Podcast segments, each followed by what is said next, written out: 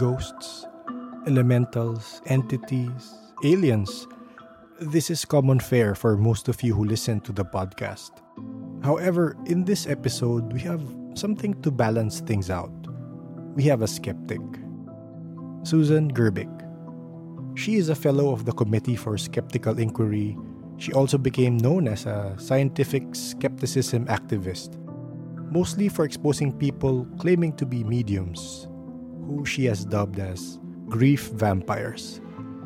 I believe we all need to have a good sense of skepticism, as much as we are fully sold to the idea of the invisible world. There should still be a healthy dose of skepticism to keep us grounded. Susan shares with us her latest sting operation, Operation Onion Ring, where they exposed the medium Thomas John, who preys on the grief of people, particularly children. We have a special guest today in our episode because, of course, all of us, most of us listening to this podcast are, we have already one foot in believing these things that we we talk about.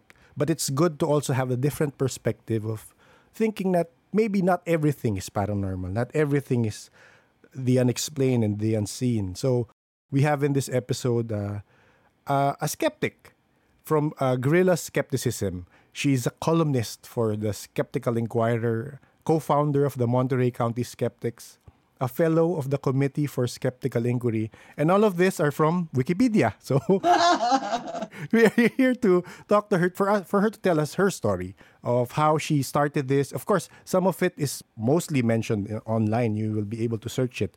So I encourage others listening to this to also do your research and and li- uh, read up on Miss Susan Gerbic. Am I pronouncing it right? Gerbic. Gerbic. Okay. Gerbic. So we have uh, Susan Gerbic here. Uh, Susan, thank you for reaching out to us and uh, deciding to talk to us about this. Um, to give you a brief background about our podcast, uh, we just started talking about scary things we've experienced before. A group of friends, just we just started talking about ghosts and things we experienced and just scaring ourselves. And then eventually we realized that we started to help someone. So I'll tell this story later. But uh, a, a, a mom reached out to us and she said that if we knew anyone who could um, close a third eye because she felt that her children were seeing spirits because her daughter would wake up in the middle of the night screaming saying uh, he's after me he's after me anyway long story short we we found an exorcist he was a psychic he was an exorcist uh, he was able to help in a way cleanse the location and we realized that we wanted also to give voice to people who have who feel they have disabilities and that's the reason why we we still do the podcast. But again, so it's nice to have you on here, uh, an actual skeptic, and you have this special interest in psychics, right? Debunking and uh, yeah, pointing out the fake psychics. So hello, sorry for that long intro. yes, it's an interest of mine. It's it's. I was a uh, friend of James Randi, the amazing Randi, and um, I've been involved in the skeptic community for a, for a lot of years. Um, and so I slowly but surely found the idea of, I, I didn't like the idea of people talking or claiming that they were communicating with the dead and then taking advantage of them in the grief just just continuing to pull more and more and more out of these people. A lot of them are grieving. A lot of them are desperate. They're lonely. They believe fully that this is this is real that you can you can speak to the dead. And it's heartbreaking because what we've been able to show is that so far so far in all the investigations we've done we haven't found anybody who's able to communicate with the dead in any kind of way that would be how do i say with evidence yes, yes. Um, my my boyfriend who, mm-hmm. who's here over okay. in the corner over here mark edward is a mentalist yes and um, he specializes in uh, the psychic world as well. And everything that we've found is something that can be done with a trick. And that's, it's really sad, you know, just because people will tell us, oh, I don't know how it was done. There's no way they could have done it. They're, the, um, you know, the, the psychic said these things that they couldn't have known before, or that they they don't know how it could possibly be done. So they default to the paranormal magical thinking. But what we found is that just because they don't know how it's done does not mean it's still a trick. Yes.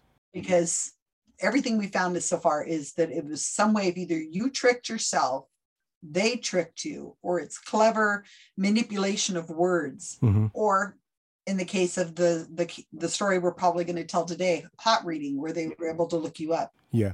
If if possible, also you have this long article about the reading with Ray, and I think that's a very interesting. oh you like that oh you Yeah. did look at that okay Yeah. great that was long yeah It was very interesting, and could you gi- give us a like a, a short introduction, and I'll lead people to read it themselves. so she approached me on email she had read an article that was in the new york times i think 2018 gosh it's hard to say with this Yes. covid dates okay. Yeah. mean nothing anymore Yes. Yes. So, uh, so she had read an article in the New York Times about a psychic sting I had done called Operation Peach Pit and Operation Pizza Roll, and so she felt that she was able to um, speak to the dead. She had other claims she could make psychic things that she could do. She said, and she felt that I had never actually had a real genuine reading from a real genuine psychic, and she wanted to offer one for me and um, she said she didn't want notoriety and and i said if i can record it that's fine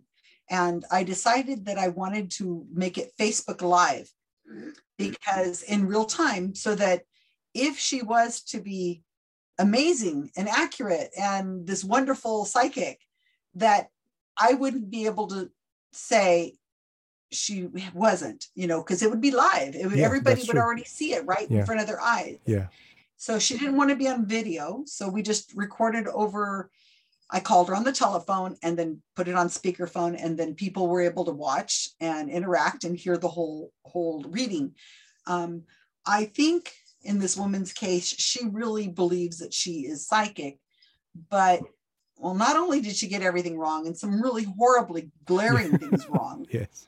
I mean, just amazing things wrong, like you know that that I had uh, a relationship with my grandparents, which I never met. They were dead years before I died. Mhm. I mean, before before I was born. yes. Once you really listen to her reading that she's giving, you can see that she was using a lot of manipulations of words. She was saying instead of saying like one thing she said is your grandmother does not like the man you had children with and that was just instead of saying your husband, she said the man you had children with, because I had already told her I had kids. So it was a fancy way of kind of getting around the fact that she was hedging her bets. It could be, it could be my husband, it could be a man I had a child with, it could Yes. be, you know, any generic. combination of things. She was she was making a broad statement that would fit many circumstances. But because I was really listening for that and in tune with those kinds of things, I see it. But if you're having a, a reading with somebody, especially somebody that you you know you believe, as you said, one foot's already in Yeah. into the belief. um, you're not looking for those kinds of things. You're not looking for any kind of manipulation. You're you're just looking to find a connection and so that so that was basically the reading with this woman ray. And she i think that she really believes but she but when it came down to it she was just cold reading which is typical of most psychics. She didn't do any hot reading which was interesting. What I liked about your article was the reason you wanted to make sure this was broadcast was because again, I felt the same way when you said it, when you mentioned it. She was doing readings on pets, unborn children, uh, autistic. Is is that correct? yeah yeah people who were in comas i mean how would you know it was right or wrong i mean if it's a dog or a person who's unable to communicate i mean it's not hard to say that they had you know if you've got a person who's in a coma what what are you going to say that don't like being there and they wish they were able to run and jump and they remember the times when they had the sunshine on their face i mean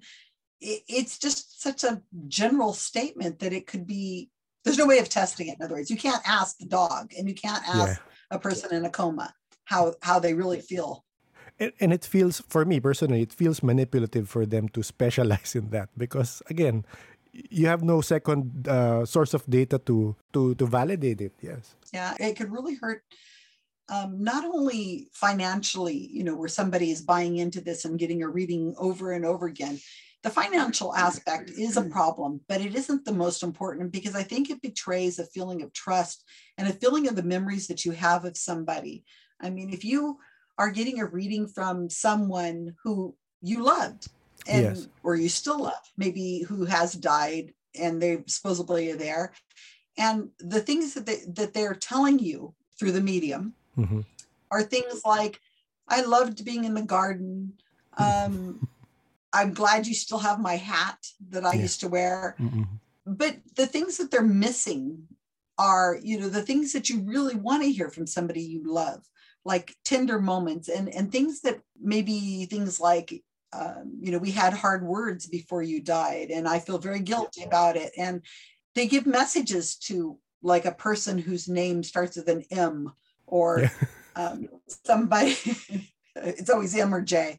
And and I think to myself, you know, okay, so you're you're they're reaching out to M or J, but what about all the other people they're not reaching out to? Didn't they love that other child whose name starts with an A, or you know, the other people in the family that um, isn't there a message for them? And I think that those people, you know, if there are uh, if if you've got three kids and and they're in touch with um, dad Yeah. and dad only wants to talk about this other child well how do you think those other two children are going to feel aren't they going to feel left out and dad Yeah. didn't love them and didn't i mean it's just it just seems cruel and as you said manipulative Yeah.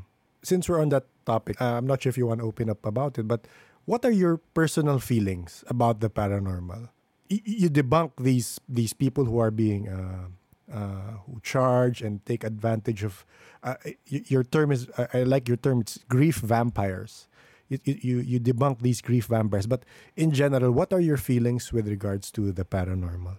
well you can ask me pretty much anything Okay. um so i'm pretty open Uh, concerning the paranormal i find it fascinating i i would adore absolutely adore for there to be um, the mystical things that that I hear, you know, ghosts or um, psychics, and you know, I would love, absolutely adore the ability or somebody to really be able to communicate with the dead. That would be, oh my gosh, that would be life changing. I do. Um, for I'm a, I love history. My Mhm. degree is in history. Yeah. I would love to talk to people from the past and to know what happened. I also do a lot of geolo- genealogy, you know, your Mm, family yes. history. Yes. I spent hours looking at census records and things Okay. to find one document. And if I could communicate with my great grandfather, whoever it is, and just say, hey, can you just tell me what day you showed up? And can you just tell me why you went from place A to place B and tell me about your life. That would be so much more it would be so much easier than to than to be going through dusty old records, you know, and trying to read the handwriting. Yeah. It's like why would we have genealogists and and uh, if we had psychics that could really communicate with the dead? I mean, I would just be you know talking to his people in the past and finding out but i do i do find it so interesting it's um on some levels it's kind of like you know harmless fun you know in, in some ways.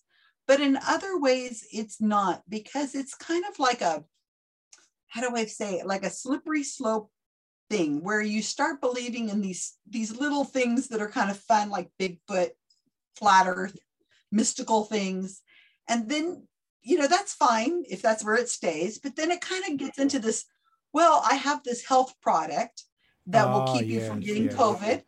Um and oh and then you know people start building a trust in in the person. Mhm. and then now they're starting to do this other thing. And oh you don't need treatment for that. I will just lay my hands on you and i will heal you with reiki. Oh now let's go to this next thing. And it, and it gets to a point where it's dangerous.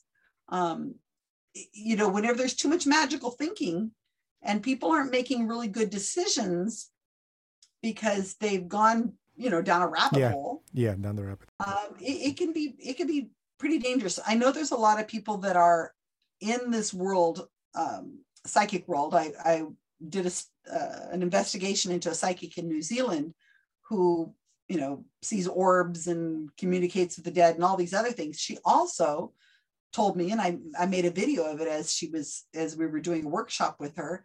She was telling us about how, you know, she was selling, she could sell this product that you put in your lungs and it keeps you from getting COVID. And this is right in, in America, we had 100,000 people dead. Yes. Now we're at 400. well, almost 400,000. So this is how long ago. But she, she was selling these products to, and it was like, wait a minute, lady, it was okay when we were talking about orbs, Yeah. ghost orbs and, and stuff. But now we're getting into this pretty scary stuff. So yes, I think it's fascinating. I love, I love ghost stories. I love all of the stuff, but you know, it, it gets to a point where you gotta you got to say okay this is this is getting dangerous Yeah. at this point because we're starting to fall into this kind of magical thinking instead of thinking let's really consider is this possible i mean if you could really speak to the dead Yeah. would we mm-hmm. really be in the world we're in now? Would we need judges? Would we need police? We would just ask the dead. Would we have missing children? No. Why would we have missing children? We would just know where they are because we'd ask the we'd contact them and they'd say i'm buried over here in this field. There wouldn't be hidden children. There wouldn't be hidden crimes. This is just based on what I'm telling you. Again, I'm not I'm not a psychic, so I, I I'm in no position to say this, but neither am i. But uh, these are just from again when we started this podcast we didn't have an idea that we would get to talk to so many psychics and so many abilited people that i for me my job i feel my job is just collating their experiences and trying to bridge things together. Again i'm not trying to defend them. I'm just telling you what i've uh, heard from them. I'm trying to piece this also. I'm, I'm trying to. I'm not a scientist also, but I'm trying to piece it together. But from what they describe, it's not an actual. Again, this is conv- uh, convenient for people who want uh, proof, but it's not an actual science that if you say that someone is missing, they could easily connect to it. It's not like that. Sometimes it comes to them in words and images. Uh, when we did that thing with the girl who felt her children were seeing spirits. I'm sure you're familiar with remote viewing. of course yeah The- these are two separate people who don't know each other. The mom reached out to us, a friend reached out to the exorcist, and while we were talking, the, the I can send this to you. The girl said, "Oh, we actually lived in this haunted house before, and then there was this ghost by the stairs." And then the exorcist laughed and he said, "Oh, I was just about to say that." And then there's this girl in the guava tree who who is eating guava and she's she's a bit uh her attitude is not nice. There's a cook who cooks in the in the in the kitchen. She doesn't care if there are other people and the girl would just yes, that, that's right. Yes. He was doing he was telling her the spirits in that house before she even told the story. And for me that was one experience that thought, wow, that that's something else. So again, I'm one foot in. I'm one foot in. i love i love these stories i really do i mean um, i wasn't there so i'd love to hear it I can I can send it to you. I can send to automatically you. i'm thinking in my head i'm thinking well that's how how common are guava trees in in the area Uh, n- they weren't common.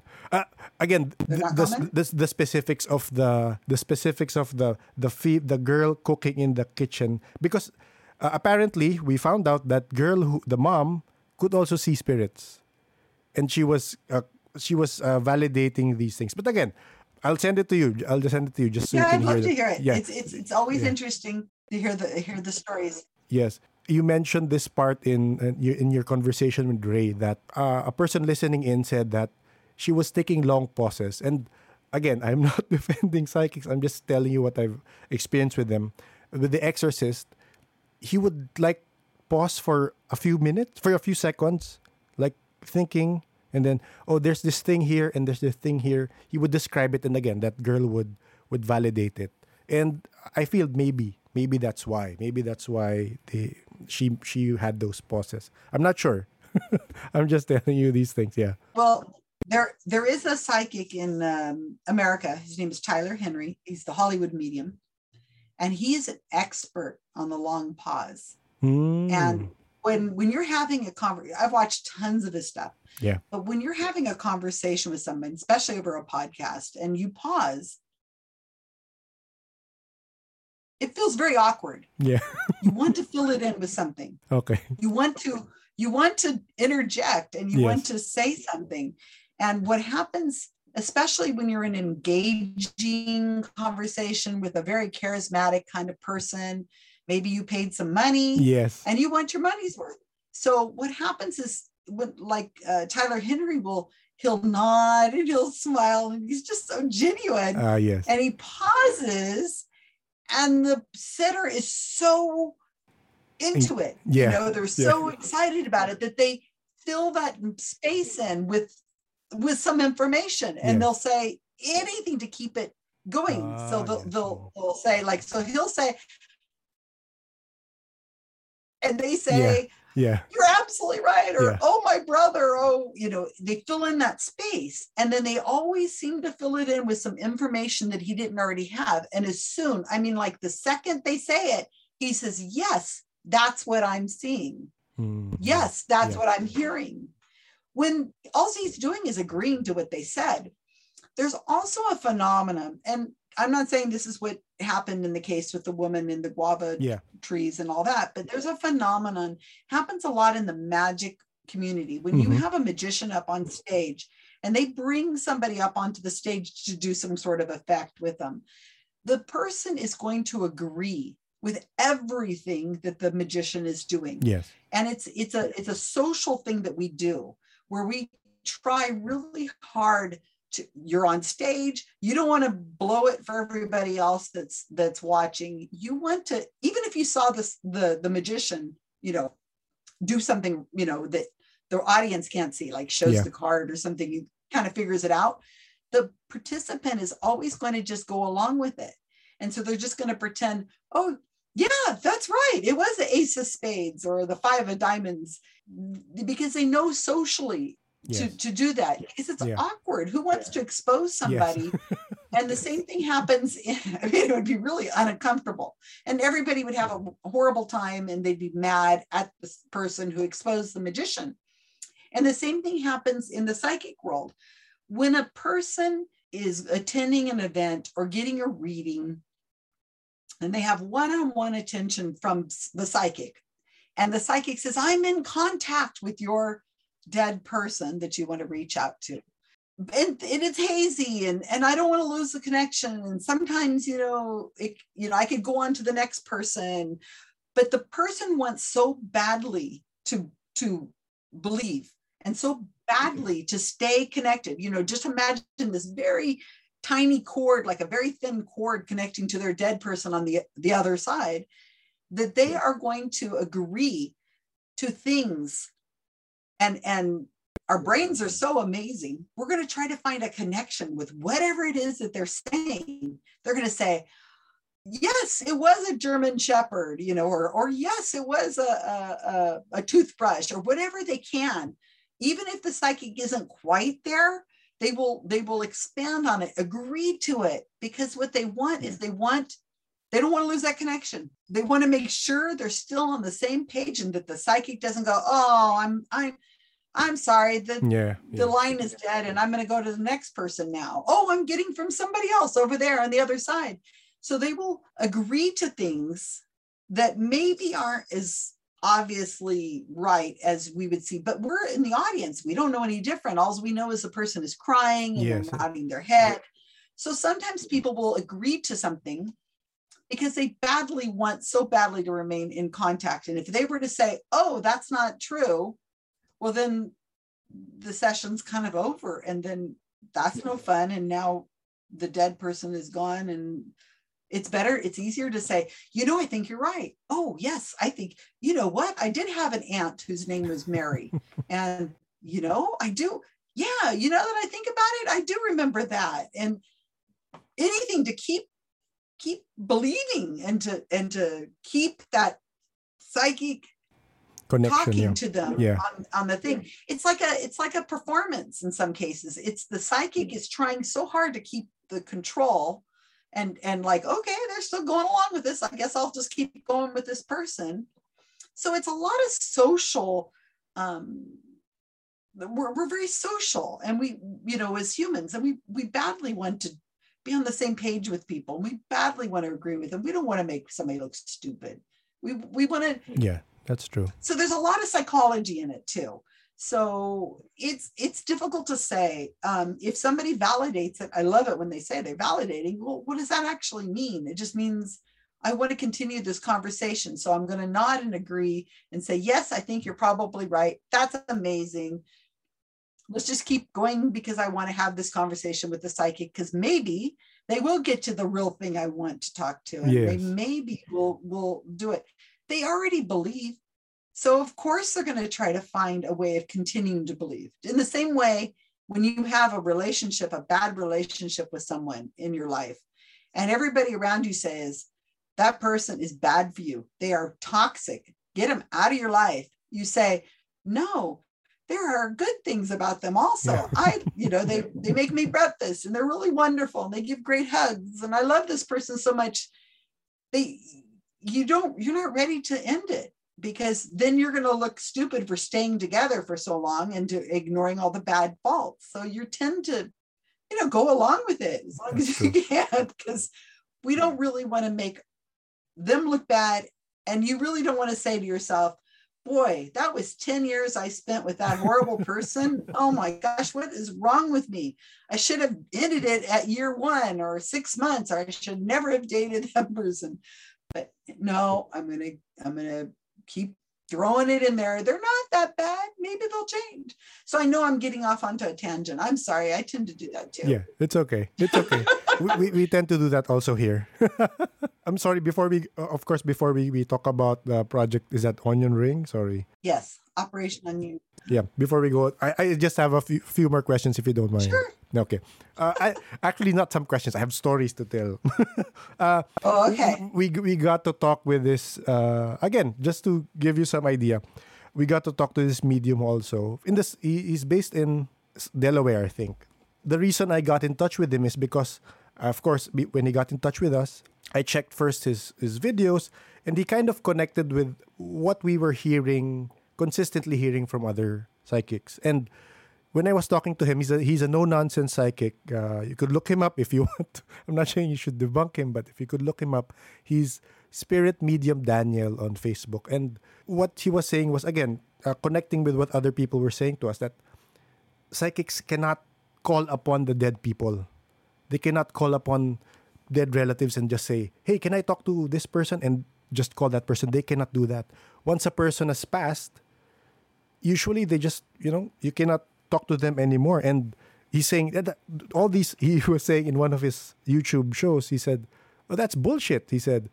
"Ev- every psychic every medium who says that i can call this person from the dead uh, it's bullshit and it's consistent with what other psychics are telling us that uh, you cannot just call on someone who is passed away. It doesn't happen it doesn't for them again this is based on their experience it doesn't happen that way. Usually if a spirit wants to get in touch with you, they will. That, that's apparently that's how it it it happens, and that's why some people it's, who it's an easy out isn't it yeah, well, yes, that's it's an easy out. thing to say when you don't know the answer. You say, "Well, they they they were here and now they're gone," or "I can't get in touch with them," or "It's garbled," or "I can't, I'm not quite sure what they mean." No, the burden is, the burden of proof is on the person making the claim, and if they're saying that they can talk to the dead, then they need to provide some kind of evidence that they can talk to the dead. And validation isn't good enough because it's that's just again as i said anybody could just say oh yeah that's that's kind of true. Yeah you did get that right. You did get my name right or whatever. The the the psychics mostly i deal with the um, grief vampires that i deal with ma- mainly they're calling people up they're saying you know it is it's it's like none of this nonsense of well i don't know they might not come through they'll say that they'll say that at the beginning of the session I might not be able to get everybody that you want. I might not, you know. And then they, oh, who's Bob? Is that your dad? You know, it's oh, like okay, okay, right in on exactly what it is. And all the videos, this the op, when I get to Operation Onion Ring, I mean, I I had to go through the video over and over and over that I have, and it was so obvious. It was like, um, you know, the child would say, I want to get a hold of my daddy. And bam, there's daddy, you know, oh, daddy's here. He's watching you color. He Yeah. has some memory of flying a kite, or maybe it was we were watching somebody fly a kite. Maybe it was somebody who might want to fly a kite with you in the future, or some drawing of a kite. Yeah. You know, it's like they call them up pretty damn quick. Yeah. It's it's it's convenient when that they can't always that's not how it works. Well, no, it doesn't how it works. We haven't been shown how it works. It's just like, oh, it doesn't work like that. Well, okay, can you show us in any kind of situation where it works? oh, sorry, getting off topic again. No, it's okay. It's story. okay. We, we, we do we do that all of the time. Most of the time here, we do go tangents. Uh, What are your feelings on? Uh, this is a favorite topic of mine. What are your feelings on ETs, on aliens? Extraterrestrials? Yes. Oh, um, well, um, that's not. I know a lot of people who are experts on on the subject, and I know a lot of people in the science field. I would say that it would be really cool if they're here, but I don't think they're here. I think that I think that we're no, I don't think we've ever been visited. I hope there's life outside of our planet, but I don't think the life we'd have outside of our planet would be something that we'd be communicating with. It would be like bacterias and and you know creatures like sea anemones and Yeah. you know fish or something like that. I don't think there'd be anything else like us, but we don't know. And I think it's an exciting topic. I mean, Yeah.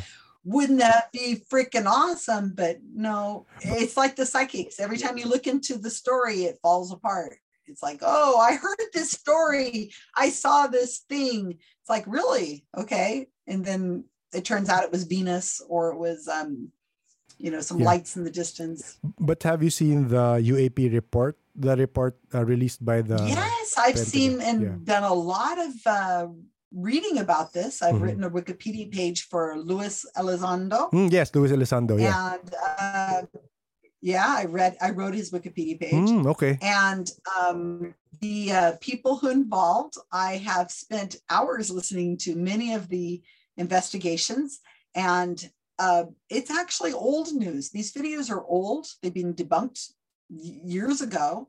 They were released by the the military. Finally, had to say yes, these are real legitimate videos that we we took, and there's nothing there. It's just there's not enough information. If if we had a little more information, that'd be great.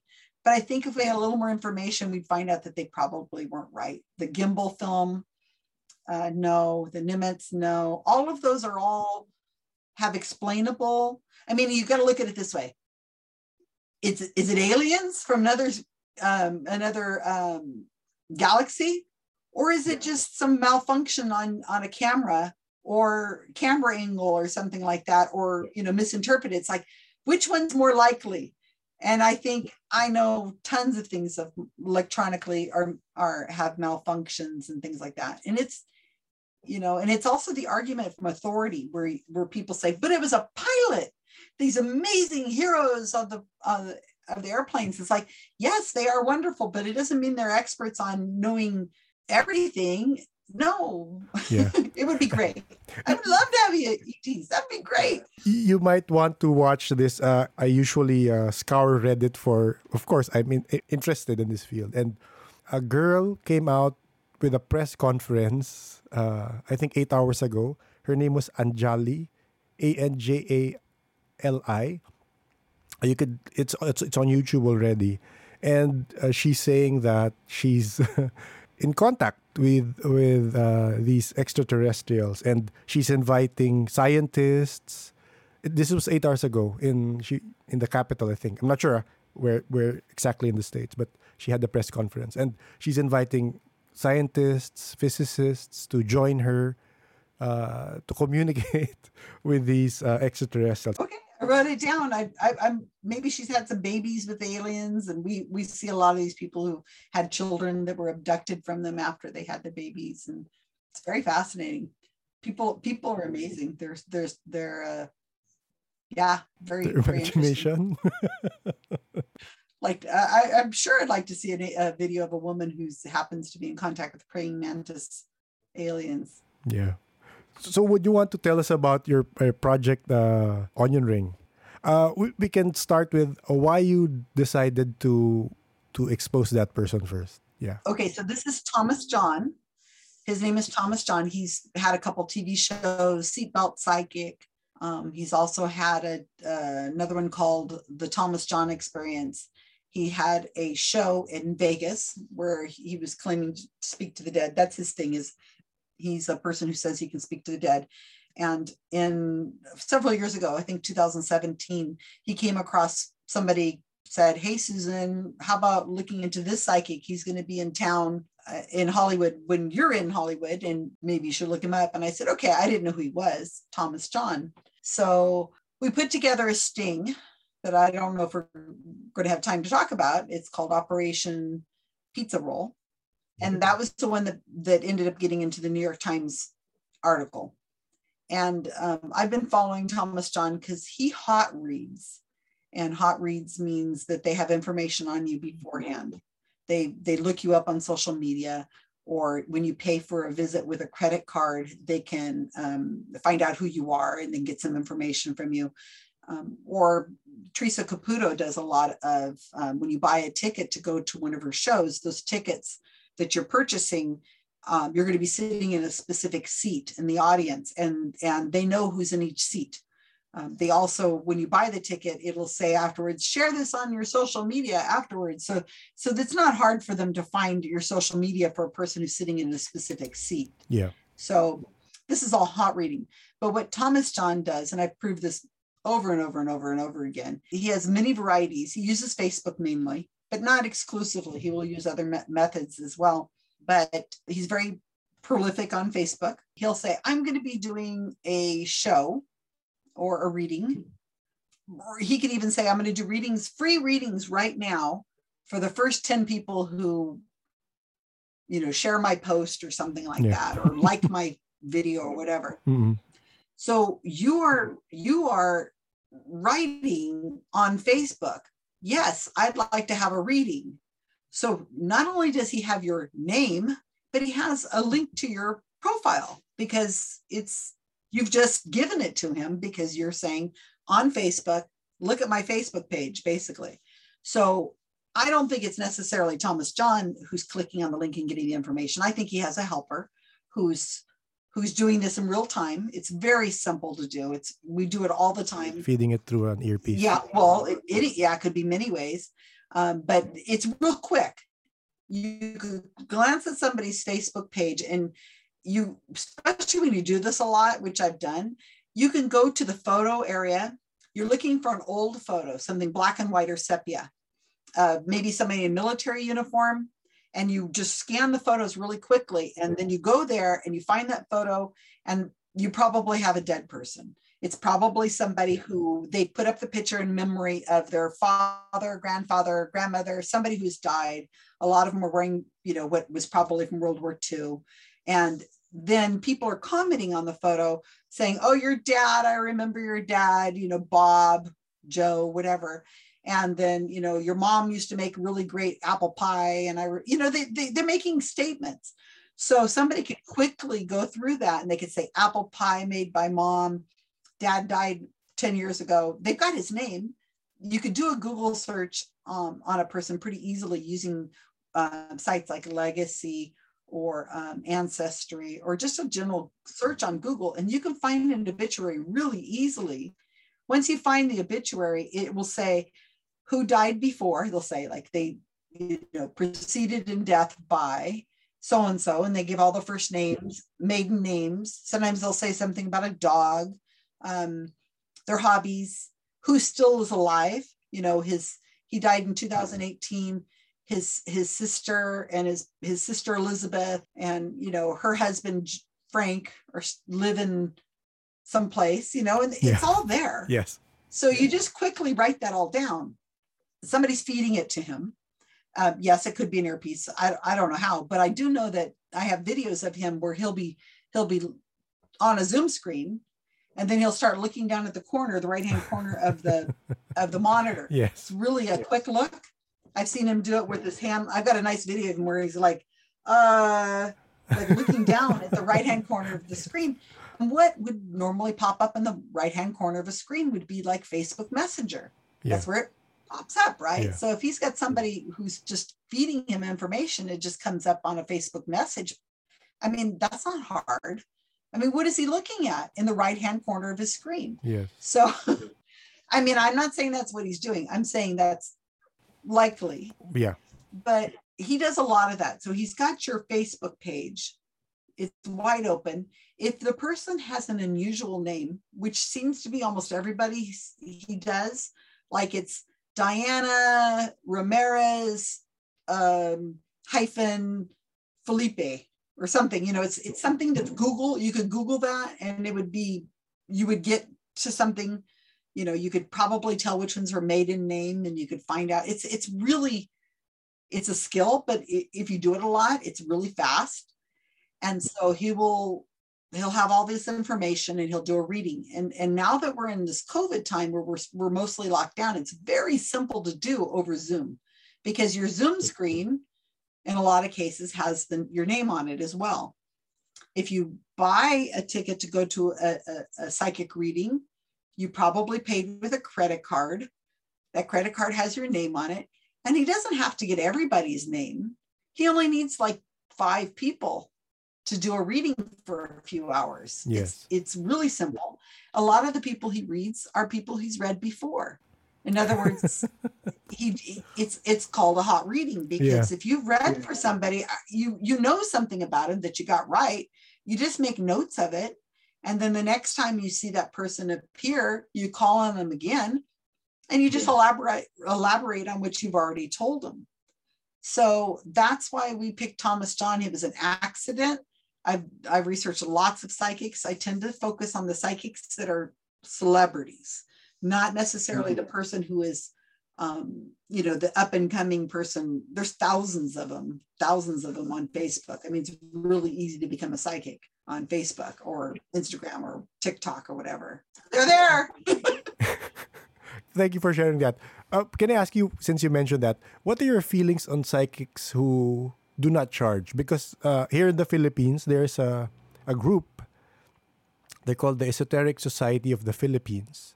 Like I mentioned, that we, we are our culture is steeped in lore with the paranormal. We the culture believes that there are elementals all around us, and sometimes when we are uh, walking in a forest or whatever, we have to say tabi tabi po. We have to say like it's like saying uh, excuse me, just just passing through, and it's cultural. I, I mean, grew up doing it without even believing it, so it's kind of cultural. And uh, these uh, psychics, this esoteric society of the Philippines, they do not charge.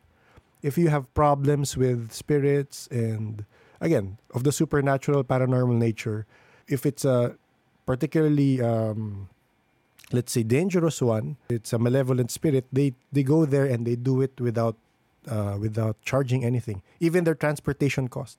They cover it themselves. Uh, I, I mean, in your opinion, in your opinion, do you think that's Well, something else? Or? you know, people are nice. People really believe that they are doing a service and that they're helping.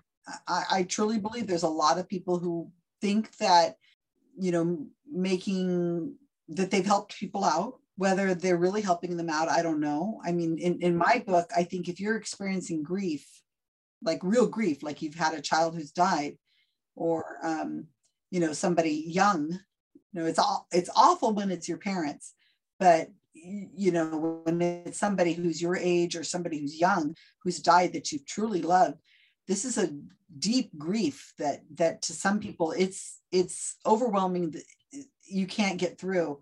And I think that they need to either seek out counseling from a grief counselor or they need to maybe really talk it over with a good friend who is compassionate and uh, or maybe somebody in the religious uh, world who would who would help counsel them. Whenever there's groups that are helping i mean it's like okay that that's nice um, but is it really help uh, making people more superstitious. Is that is it really a benefit to society to make a, a, a world more superstitious? Mhm. culturally it's fun and interesting. And i mean um, you know here in america we have santa claus. And and it seems like a really wonderful thing and a wonderful joyful thing until you find out that these the children there are a lot of children who are desperate and um, they don't have any money or they barely can feed themselves and then they wonder why is santa claus not helping them out? Why are mm-hmm. they not getting gifts? Why is you know maybe i don't maybe i'm not a good person. Maybe you know maybe there's something wrong with me because these other kids all over the tv are getting presents and having these wonderful happy christmases and things. So so it, it's not there's there's a downside as well you know yes. it seems like you're helping people but is it really help when you're perpetuating a story or a lie or or a myth? It seems like that can that can be harmful to other people who are not uh, you know experiencing it in the same way. So yes. yes and no but in america a lot of psychics will tell me they don't charge especially if they have a missing child or or that a person who isn't charging is just not a successful psychic here in America. They, they haven't found their niche. They're learning. It takes a lot of readings to get good at this. You know, they're trying to attract a TV show. They're trying to attract mm-hmm. a, a, something in Vegas or or whatever. They're trying to make a name for themselves. And what happens when there's a missing child or a missing, you know, mystery in America is that the police are inundated with, oh, I had this dream and I'm seeing the number nine, and there was a body of water, and there was this plant, and there was a guy with facial hair, and all these things. And the police are just like, leave us alone. We're trying to, you know, we're trying to solve this case, and you're wasting yeah. your time. The families are overwhelmed with people who are coming to their property and wandering around like ghost hunters and they like like they saw something on TV and it's okay to go to their property and wander around and and and rant about spirits and voices and stuff like that it's frightening. And the parents are already traumatized. They've been put into a situation that they didn't ask for. It's not something they're used to. And they're like get away. You know you are scaring us. Just go you know? So people are well meaning but what happens is they latch on to these things. Maybe they really believe it or they throw enough what is it, spaghetti at the wall, hoping that one little stick is going to stick. And then that's where the media says, hey, they predicted it. The guy had a beard, just like they said he had. It's like, well, they also said he was had red hair, he had no hair, he had, you know, he's it was a woman. They said a lot of things, but the one thing that they got right, that's the only thing that they're focusing on. And it's because they're trying to latch onto something to get um, to get the media's attention so that they can go on to their fame. And then, you know, I see these people who will say, and I've heard this too a lot, is people who live in smaller communities and they say, Oh, I won't take money for any of my help, but I will help you. I will heal you. I will, I will do these things. I don't want any money. But what ends up happening is they are paid back in respect. Um, they're paid back in this, like, oh my gosh, what an amazing person that will help us out. They they're given gifts. They're given um, they're treated as special, and so even if you don't take a money for it, they're getting mm. something out of it. They're getting a feeling of prestige and helping and, and going up in status in the community and so on. So I think you really have to think about how how is it really helping? Is is it a good thing? You know, yeah, you helped them this moment, but you just lied to them. And is that a good thing to say? I, I don't know. It it depends if the person who's listening in feels can you walk away from it and, and just walk away and say, you know, I got something out of it and I, I don't ever have to have anything to do with this again? Or are you going to constantly go back to different kinds of psychics because you believe that they were right this one time and you go back and then you go back and then you go back and you don't get care for the real problem, which is that you are you're grieving and um, you need to get some counseling probably. And you don't have to have a therapist but i think there's i think you should probably talk to somebody and and deal with the grief that you're going through. Long answer. Yeah it's okay. It's a, it, it actually makes a lot of sense. We have we actually have a few psychics here in the philippines that are kind of doing that. They are one psychic who is being bashed online recently is because she would predict natural calamities disasters and someone debunked her saying it's bound to happen. She was saying it's going to rain, but if you look at the weather, uh, if you just go online and check the weather, you'll see where the, when the storm is coming. So she can say it ahead of time. That's what they're saying. And Yeah, she can. yeah, Absolutely. And you know what? I, I just had to, I'm sorry to interrupt you. I just go lang. It's okay. I just remembered something I wanted to say. There's also harm, serious harm, in the situation where the person who who is responsible is not being counted for. You know, not there. I, I know of several situations where the person who did the crime is right there, but it hasn't been found out yet and so the psychics are like oh it was it was this other person that was a stranger that came by it was this thing that happened but actually it was the father or the uncle or the mother but the psychic is like um, leading them off astray and then also i know of other cases where they are accusing people of something and they're the person can't defend themselves. Yeah. how do you defend yourselves from it I, I know of one uh, uh, Thomas John did. I just right off the top of my head, somebody ca- was doing a Zoom reading with him, and I was watching it, and she was saying her her her brother had died in a facility, you know, a home for, you know, didn't he didn't have any money, but he had he was an alcoholic, he had chronic heart problems, he had he was overweight, all kinds of medical issues, very bad ones, right? Mhm. And she said to the psychic, she says, I they wouldn't do an autopsy on him when he died. They said it cost too much money. They said they, we don't know the exact cause of death. And then the psychic said, I think it's the facility. I, think they did something. I think they they were they were doing harming him somehow. And she's like, that's what I always thought too. Now I've heard psychics do this many times. They're making accusations against people and places, and that person can't defend themselves. And isn't that wrong to to make this accusation you're you're you're already in very bad health and you're and he's accusing the facility come on now. Even if it even even still it is wrong for them to do that kind of thing because it's harming somebody especially somebody who can't defend themselves. Can't how do you say no we didn't we just didn't think there was a reason we needed to do an, uh, a coroner's report on him because he had chronic heart problems and the doctor said he died of a heart condition. So why do we have to spend the money and time to cut this person up to know if he died of a heart attack just because somebody had a feeling? Come on. Yeah. Anyway, I'm sorry I interrupted you, but I just I had thought of that earlier and I wanted to make sure I got that out. Th- that also uh, well not I haven't seen it but I've heard, I've read of that uh, happened before that there have been accusations also of uh, saying that uh, vague vague accusations sometimes describing someone who they haven't seen actually but yeah going back to my story of the, there's this psychic now here who's being bashed online because she would predict these these things and someone accused her of being of scamming them because she asked for a pledge. And uh, she was she was saying it's a pledge. It's not payment. It's a pledge. People are like you still ask for payment and you still you, you- you- people here It's consider it scamming. Yeah yeah It's a gift and now I need a gift.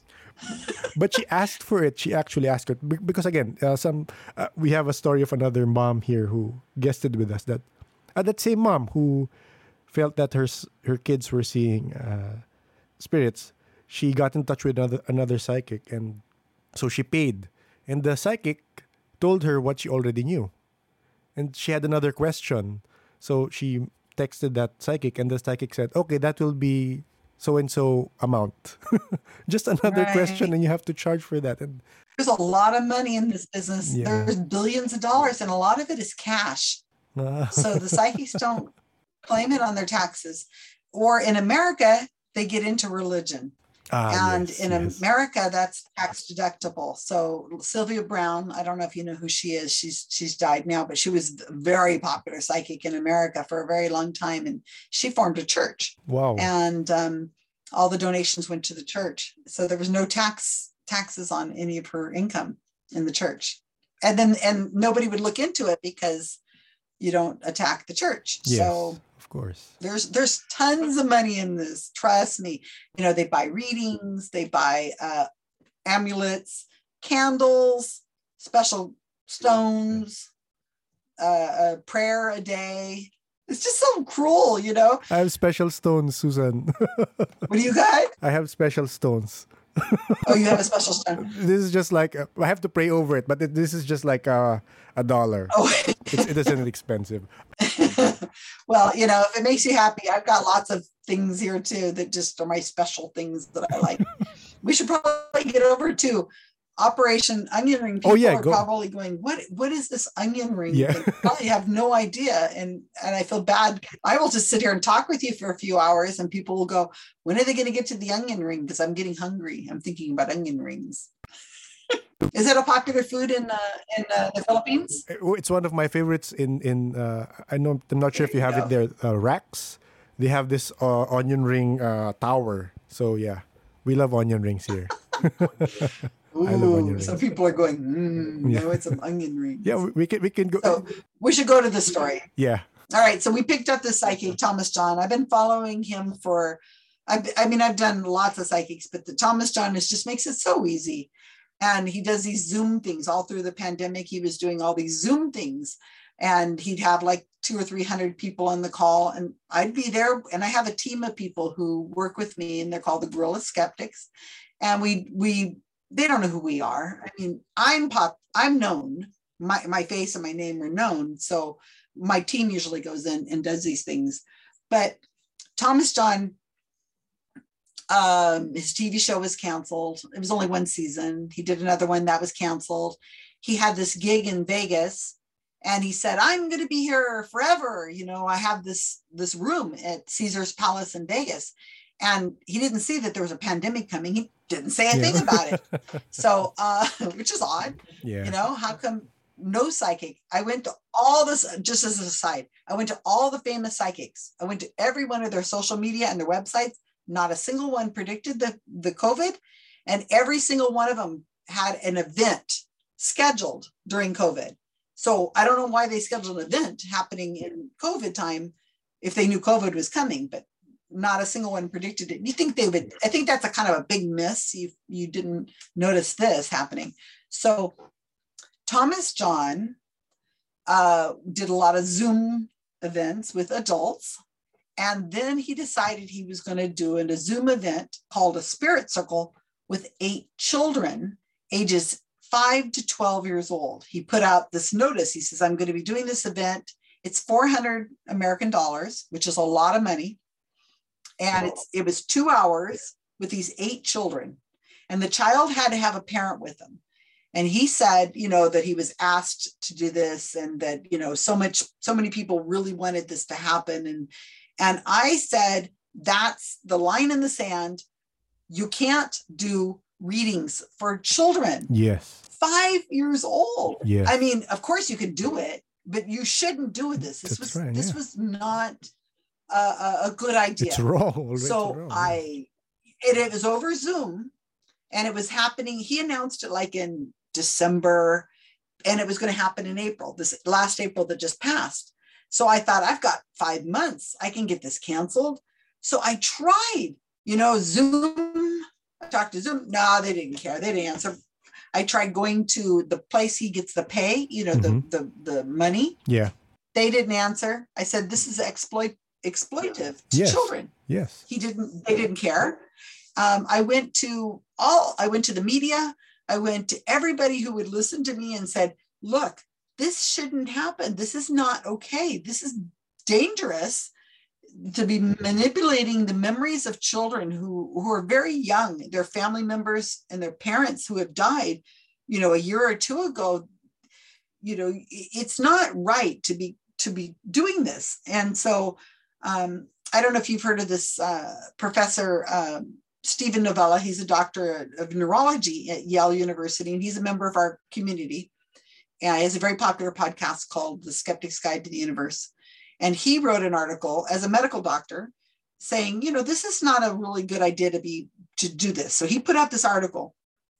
And Thomas John saw the article and he just ridiculed it. He said, Oh, that guy's just crazy, you know. And I'm like, oh, this is awful. I can't get this canceled. So, you know, the months are ticking by. It's March. And I'm like, oh, what am I going to do? I, I really think this is dangerous and not helpful and harmful to children. And so uh, what I did is I went to the media even more aggressively, and people said, "Oh yeah, I'm really interested." And one one news agency said, "We want to do a story on it, but we want to watch it. We want to be in the room, Yes. the Zoom room, watching this." And I said, "No, I don't want it to happen. This is this is dangerous, and it shouldn't happen. So I don't want you to be in the Zoom room because I want it to be canceled." And they're like, well, we're not interested then. They wanted to see it happen. And I said, okay, fine. So I wrote an article about it saying, you know, please, anybody in power who can do this. So if you're doing it over Zoom, there's no place, right? If he was going to have this at a venue, Yeah. Place, then I could it. go to the media of that town. I could try to get the event canceled at that place. I could go and try to pressure him to cancel it.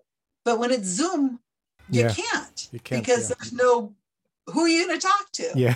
So anyway, it was very frustrating and I was very depressed. And I said, about three days before the event in April, I said, well, it's going to happen. He had been saying on social media that um, it was almost sold out. Now there was only eight spots.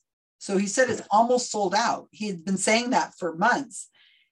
And I thought, okay, well, if I can get a ticket, I'll do something. So here's the plan. Okay, so hopefully this doesn't lose any of the listeners, and you guys will have to stop and ask me questions because it gets a little confusing. it's okay. Yeah. All right.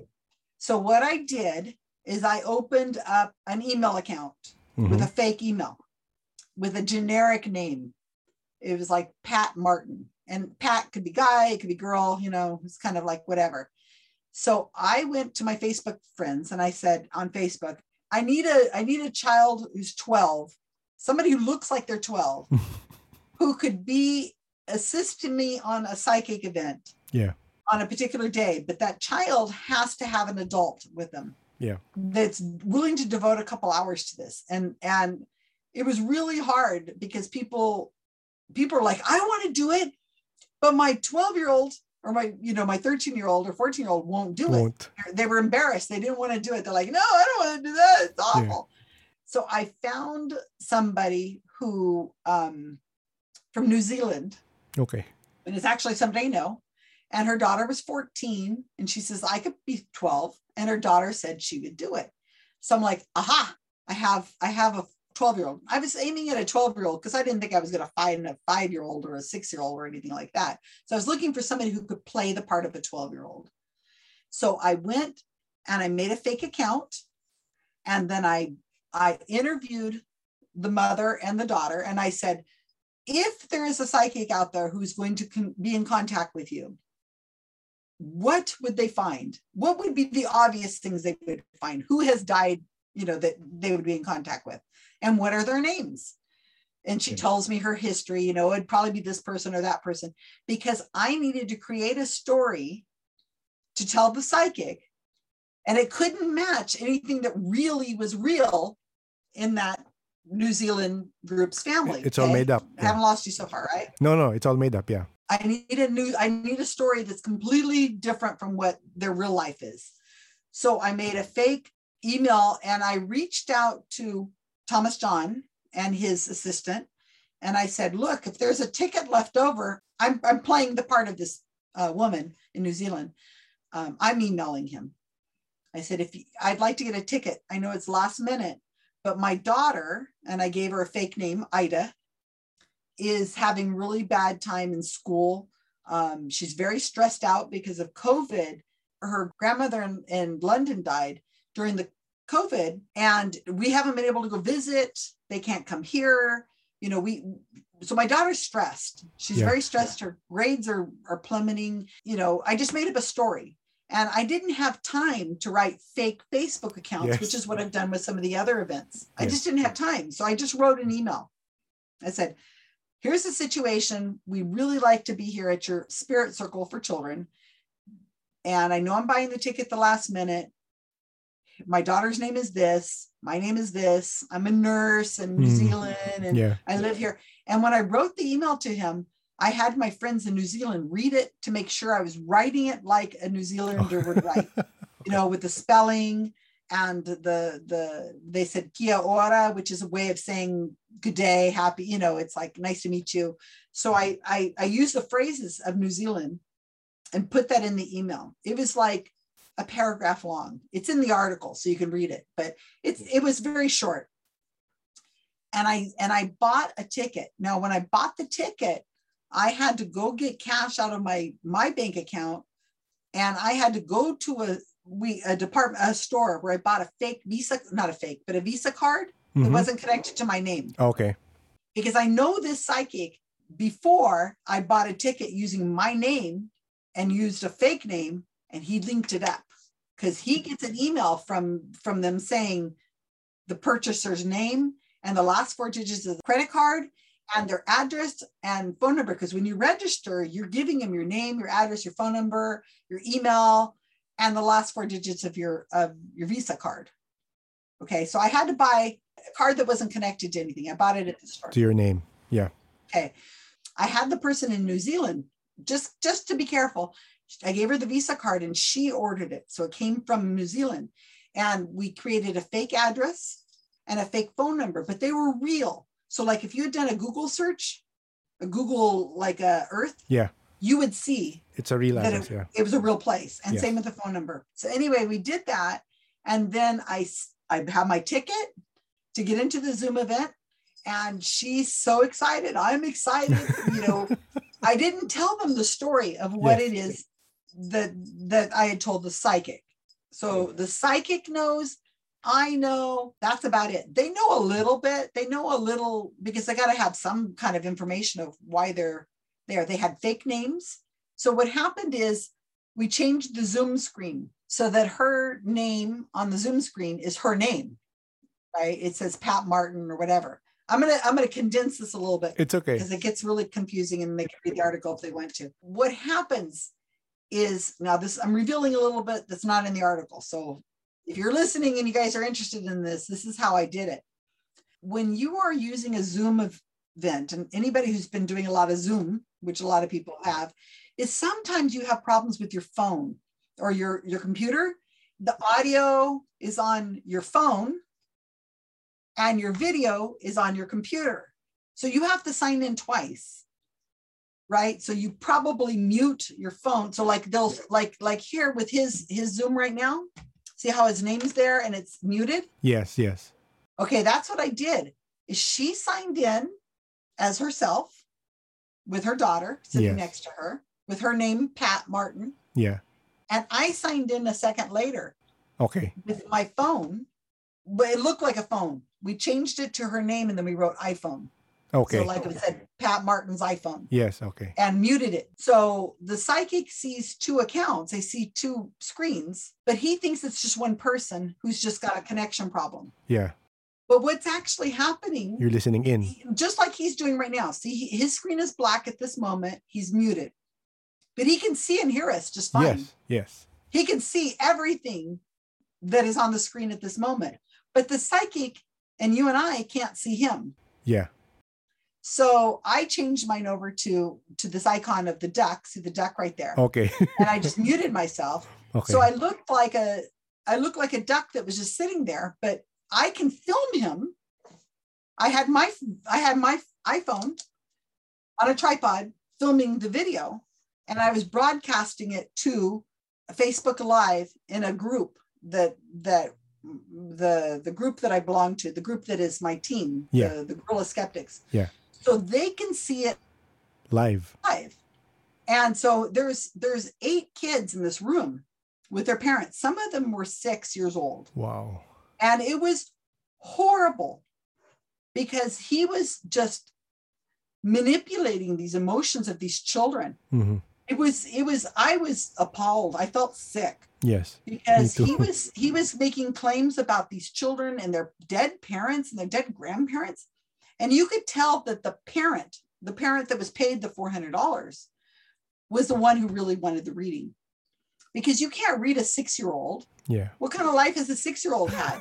They're reading the parents' Yeah. social media Yeah. and just saying your grandmother, your great grandmother, or whatever. They're just making he's you know that's so they're not reading a six year old, but he's sitting here having these conversations with these children, and it was cruel.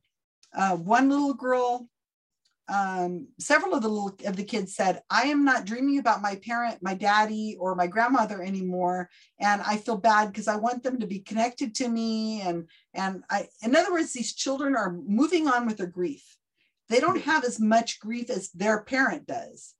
And the parent is keeps pulling the child back into the grief. Don't you remember? Mm, Don't you don't you remember how and your your mommy is watching over you and see the psychic says your mom is the children are just being children and they're trying to live their lives and move on. You know, they don't have that connection. They don't remember their father anymore. And yes, that's sad. But the idea that father their father is watching them. Now think about that. As a boy, think about grandma always watching you. Dead grandma Yeah. always watching you. Even when you're alone in Yeah. your rooms Yeah. and your life, think about what that feels like. yeah. Grandma's watching me. Yeah. It's not good for the mental health of a person to think that somebody's always watching them. They don't understand, oh, well, sometimes it's just like how do you have relationships with people? How do you how do you do things in life if you think a dead grandmother is watching over you and is going to tell on you? Right? Okay, so just just thinking about these things that are probably happening in these kids' minds, you know, this is dangerous. And some of the children said, when I was little, I had a I could see spirits and now it's fading and I can't see it anymore. And one of the little girls, she was 11 or 12, she you could tell that she felt like she was no longer special. And uh, the mother was like, you know, kind of like, well, she'll get the power back where she'll be able to do that someday. And in other words, she'll be special someday. And and it felt like I wanted to reach out and hug that little girl and say, you are special now. You don't have to be you know, believing like your parents and thinking that you're seeing dead people to be special. Go on with your life, do the things you want. He was telling some of the kids, um, I see you that you love animals. you like art. I think you're going to do something with animals and art someday when you grow up. Okay. He was like, Really? Mm. A child likes animals? You're kidding me. Wow. $400? I would have Yeah. paid a thousand dollars for that. It was just, and then they say there's music. He's, he's, your father's sending you music. Well, what does that mean? It's just music that's popular at the time. There's music that you know that, and, and it appears, what's the odds of you're going to be driving in a car and the car next to you is got the music on that you used to listen to with your dad? I think the odds are pretty darn good because music is popular and that's why you listen to it. I mean, it's not like some obscure song from from Norway or something. Yeah. it's going to be some pop song or something that Yes. you and your father listen to. yes. Uh, and then they say, "Oh, he's sending you coins," which is ridiculous. I mean, these are the, just like the basic psychic 101 like day 1 I'm going to be a psychic. Yeah. That's what you say. I'm sending you coins. What coins? means nothing. A coin could be, they look at the year and then they say, oh, look, that's the year my dad went to high school. Oh, okay. That's the year he graduated. So he, it must be from my dad. It's like, well, if you see a coin with a year on it, you could come up with almost anything.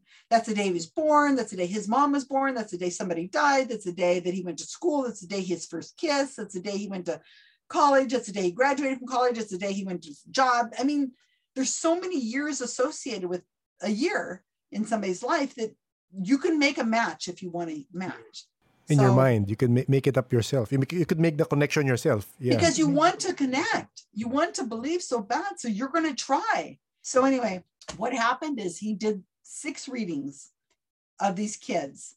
And as my team is in facebook live there's they can see what's on the name of the screen of the mother okay?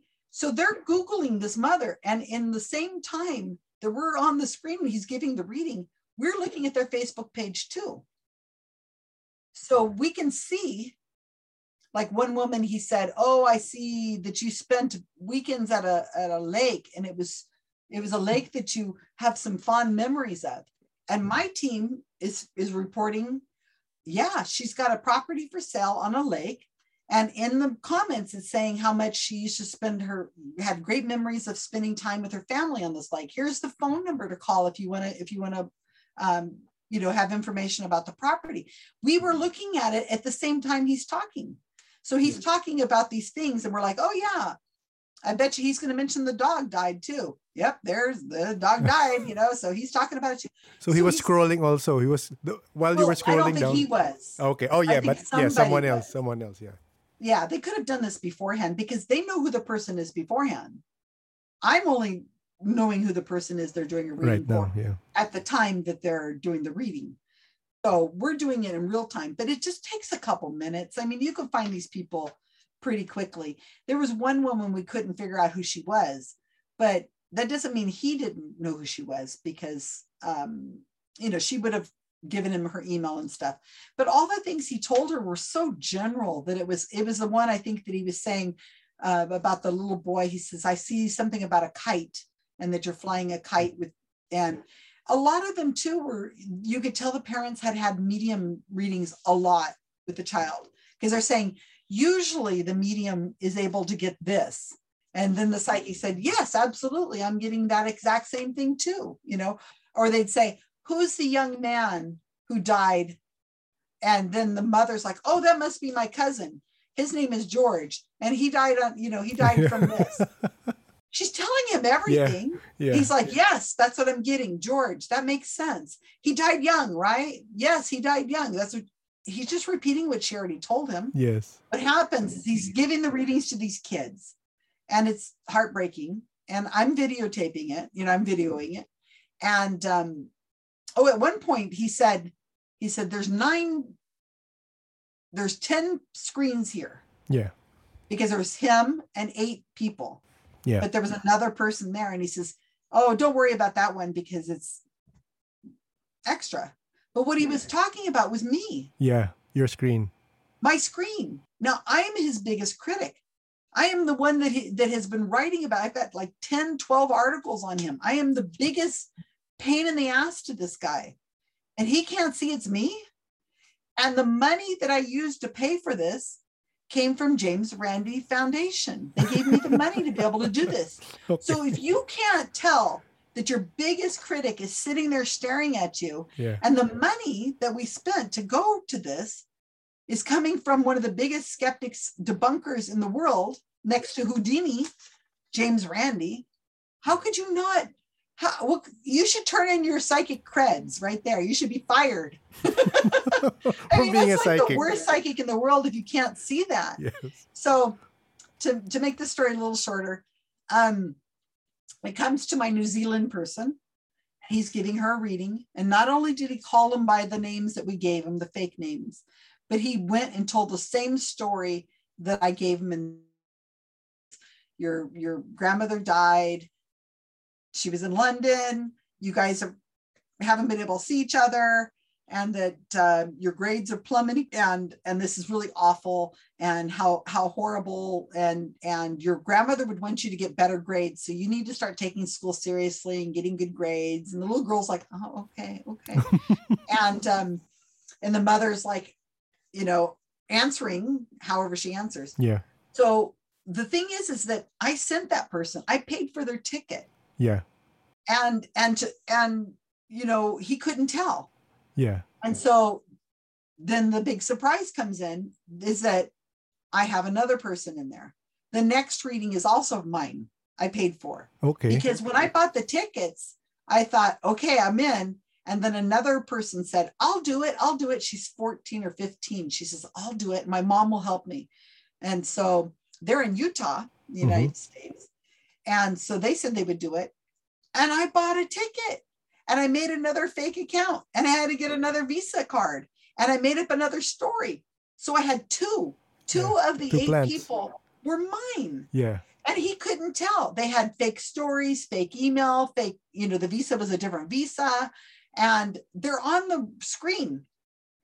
And he couldn't tell that they he went and repeated what was in the emails. So, so everything he told them was also not true. The whole reading, that the whole time he was reading. The whole time. There was nothing in there that he told him. And then he would make up stuff like, um, I see your grandmother and you making cupcakes together. And there's a man with a garden. He's older. He's like way older. And there's a farm.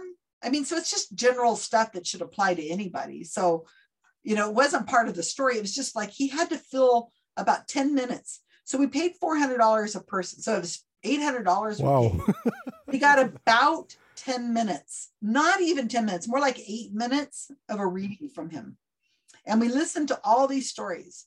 And then the next day, and we don't expose him. I'm not going to expose him. That would be ridiculous. But I I took the video that I recreated and we we went through all the accounts and we were able to see these other parents. The next day they sent me a video. I got it twice because that's what they do is they send you the recording of the of the event. of your con- yeah. So they so they still didn't know. And they sent me the the whole recording. So I had everything and I've trans it's been transcribed. So we've been able to analyze everything he said. And we have the video and we can, you know, I have clips, but I can't release the video because it has these children in it. Yes. Yes. And um, in the article I wrote, I changed all their names Yeah. And like I would change things like if it said lake such and such lake, I changed it to a different lake. You know, nothing that would nothing that would really just to remove the personal stuff. Like it, Yeah. like sometimes he would say, um, uh, you know, just just trying to make it so it wasn't identifiable. But um, the video of my my two people and their mothers, I have that video, and I have it all. Everybody else is grayed out, so you can only hear the readings of my people. For so them. that I have, I have that. I, I'm probably going to release it somewhere. But anyway, so the thing is, is that I busted this guy so many times, and his his uh, and I write an article about it, and you know i hear from people all the time. They say I got a reading from him, and then I realized that he he got all the information from my Facebook page. And now I feel very harmed. You know, one woman, she said that she cried for days when she realized that the person she was talking to wasn't her dead husband. It was him making it up what he read on her Facebook. He- He's just repeating it. And then I hear from people all the time, oh, he's helping people. He's helping them. And um, maybe some of it's true, or you're just a liar. And then people will tell me, yes, this person is a fraud, but not my psychic. Mm, And I hear that all the time. yeah. They say, just because you expose this person doesn't mean that my psychic that I always see. Because, and then they tell me a story that is not, you can't verify it. It's based on emotion. You know, they'll say, just like you said, they verified it because they said things that they couldn't have said, known. It's like, yeah, I think that there, it is, um, you know, knowable. I wrote an article on this. They say there's no way the psychic could have known. I get that. Ah, yes, I saw that link. I saw that link. Yeah. And it's like there's hundreds of ways the psychic could know. But what mostly happens is the story is repeated. And we repeat the story again. And we're storytellers. We're humans. We like people. We're social animals. So we embellish the story and we remember it a little different each time. So the story you first tell the first time might not be exactly the same story you tell the last time because most people don't have audio. They don't have the video. They just Yeah. get the reading and then they they, they tell you what they want to remember, the hits. I had a woman who gave me, um, she wrote to me, she says, I don't know how they did it, but this person was so exact. There was no way. And i and I said, Do you have the video or audio? And she says, I have a, a, a recording. I said, Fantastic. Send me the audio. She says, I haven't listened to it in years. So she had to take it off a cassette tape. That's how old it was.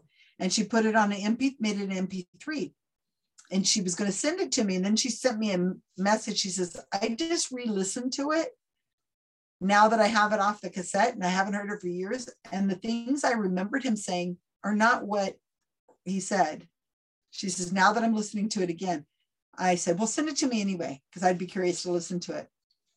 And so she said, So she sent it to me, and I got maybe 10 minutes into it, and I took a lot of notes. And I said, You were sitting in the room with the guy, right? And she says, Yes. I said, You were agreeing to almost everything he was saying, and you were leading. Like if he would say Mm. something like, uh, oh, you know, she says, How did he know where I lived? And how he how did he know um, you know, uh, that I had spent a lot of time in the desert. And I'm like, well, he's looking at you, and you probably have, you look like a person who's lived in a desert with like, like in New Mexico or Arizona, like turquoise jewelry Mm, and mm. you know that kind of person who would live in that kind of lifestyle. You know, I I don't look like somebody who'd be living in a desert, not with my light skin and eyes. No, I, I'm like, keep me indoors. You know.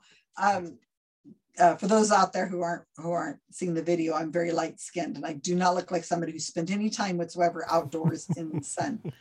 And but um, she's I said you can hear in your voice that you're agreeing at with he would say something and you would be yes that's absolutely right because of this and she would she would feed him Yeah. information and then he would just respond saying yeah but you know you don't remember it that way because um we we well first off we want to believe and we possibly paid money so we want to get our money's worth.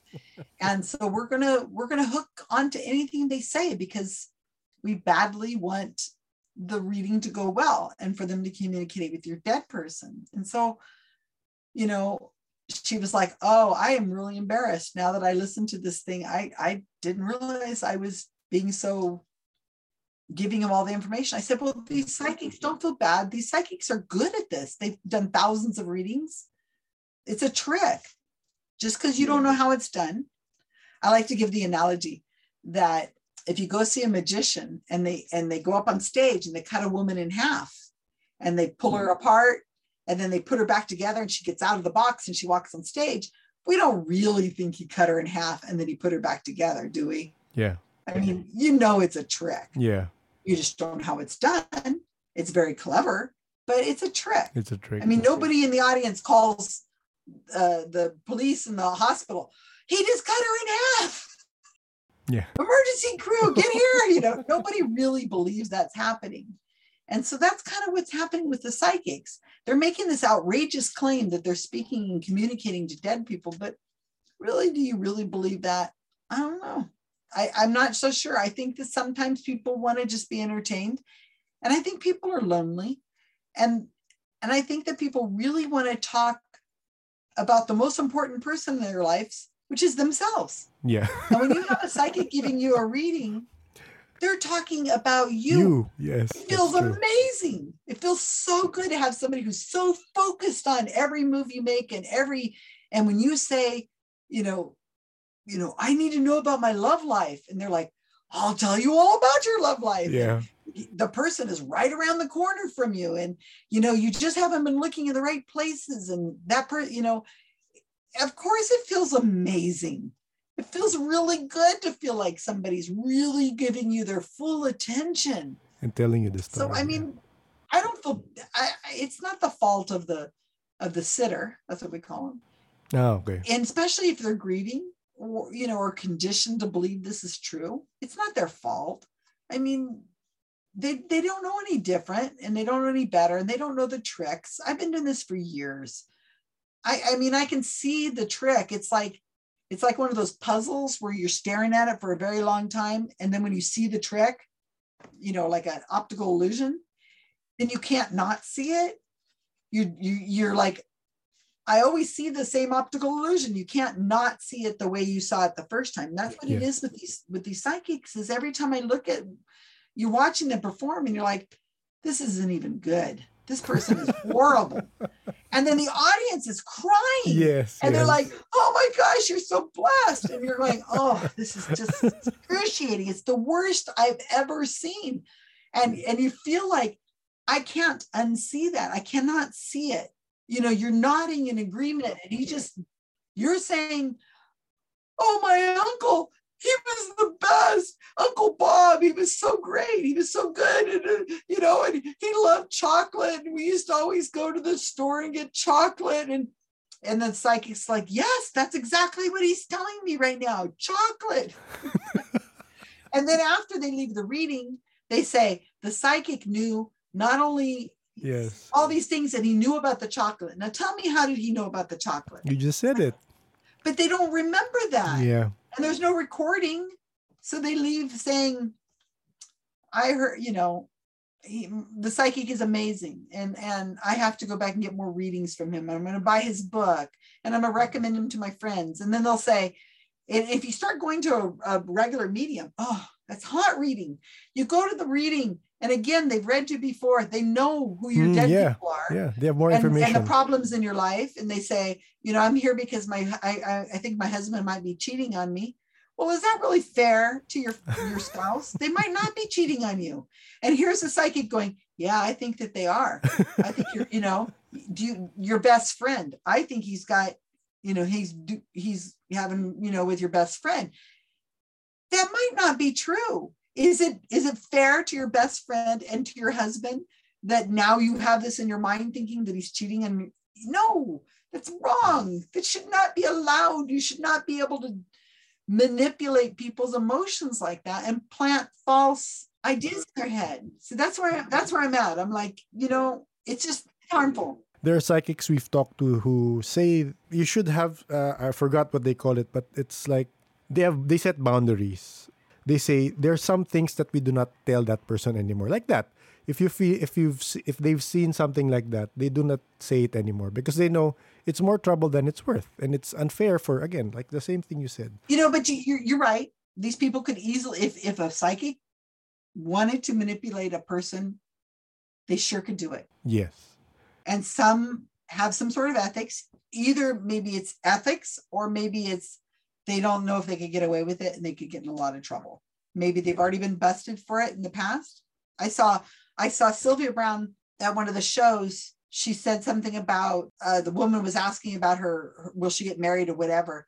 And she says no he's cheating on you. And he was sitting next to her. And she just said dump that dude. He's cheating on you. I mean, really? I mean, that was just how how did what are your plans with with thomas with thomas john with exposing him or just have you tried getting the media because what he did with the children is i feel it's really wrong i think more people should know about it yeah, I do too. And I'm glad you're allowing me to talk to your listeners. I I really I, I it it hurt. It felt really bad. Like I said, I had to listen to it over and over, and it was just abuse. And um, if you go to his Wikipedia page, okay it's there. okay it's mentioned on the Wikipedia page. And uh, Wikipedia is the is like the one stop shop is where people will say, "Oh," and people write to me all the time. They'll say, "I was wondering if Thomas John had uh, had a relationship and kids, or if he was, you know, where he went to school. You know, they had some curiosity about who he is." And they went and they Googled his name, or they went to Wikipedia and they found the Wikipedia page. And then they read it and they read the citations, which are mostly my articles. And they said, Oh my gosh, I had no idea. And then they'll write to me and they'll say, You know what? Now that I think about it, everything he did tell me was on my Facebook page. Or, you know, and one woman wrote and she told me that he was in, she had a private reading with him. And she says, um, he mentioned a person's name like uh, Alexander, just like that. She says he mentioned a name of, of somebody who had died whose name is Alexander and that he wanted to be in contact with me and his name is Alexander. She says, I knew there was something wrong because my, this person who was in, t- the, like I say, it's an uncle. My uncle hated the name Alexander. Nobody called him Alexander. We all called him Chuck. She says, there's no way he would use the name Alexander to reach out to me. She says the only place that his name is Alexander is on his obituary. uh, And so she says he there's that's the only place that Thomas John could have gotten it from is the obituary. And as soon as I saw him, he, he was trying to tell me that Alexander was being in touch. I knew something was wrong because there's just no way. And so she says, and then I found this article that you'd written about how Thomas John reads Facebook and obituaries and things like that. And she says, so it was obvious. And we caught him. Um, I don't, do you know what webinars are? You Yes. know, where, okay. So, so some psychics sell sell classes. They do uh, webinars Yeah. like on how to read chakras and space orbs or I don't know, whatever it is. They have lectures that they sell to believers for a lot of money. And so it was a recorded interview. So we bought it and we one of my team members listened to the whole thing and he had at one point imagine you're on a screen and you have one screen and for some reason you want to show something like you yourself you want to show something to me and you're going to screen share or whatever and sometimes you screen share to the wrong Yes. screen Yes. Okay. Well, what he did is he screen shared to a Google screen. And um, he then he messed up and then he screen shared to his inbox for his email. Okay. Now it's only there for a for a brief Yeah. moment, and then Yeah, he goes yeah. to the screen he really wants to show you. But we're we're looking at a video. So we can pause, stop the video at a frame, and now we have a picture of his inbox and his Google screen. So what we noticed on his inbox, and I have these screenshots. This isn't just a story I'm telling. Yeah, I yeah. have these screenshots used in several of the articles. On one of the screens, it has his inbox, and he has up in the corner um, a bookmark for a, a, a website called Intelius.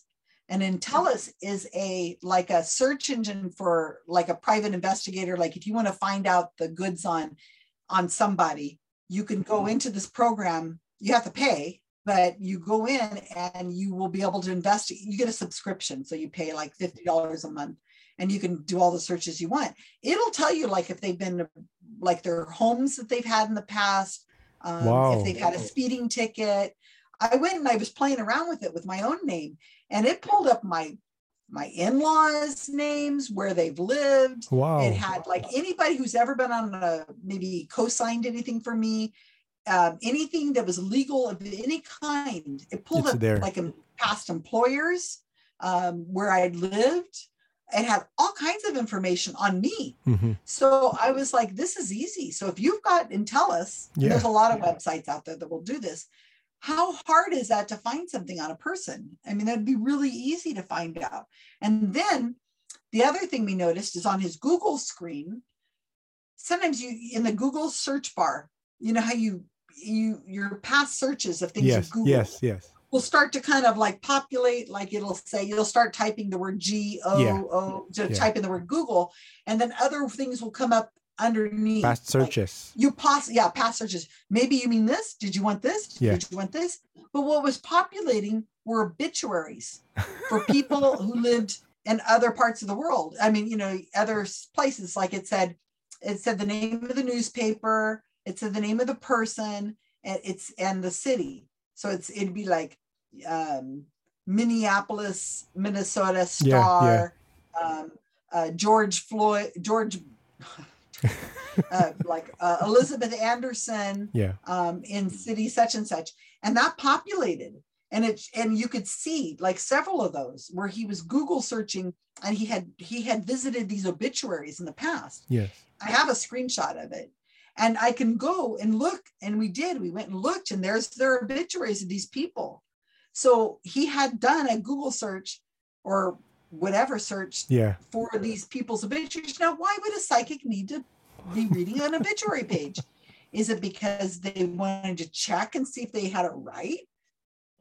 I- I think it's more likely he was looking up their obituaries. So it's probably people who he has done searches, you know, had readings for in the past. And that just come.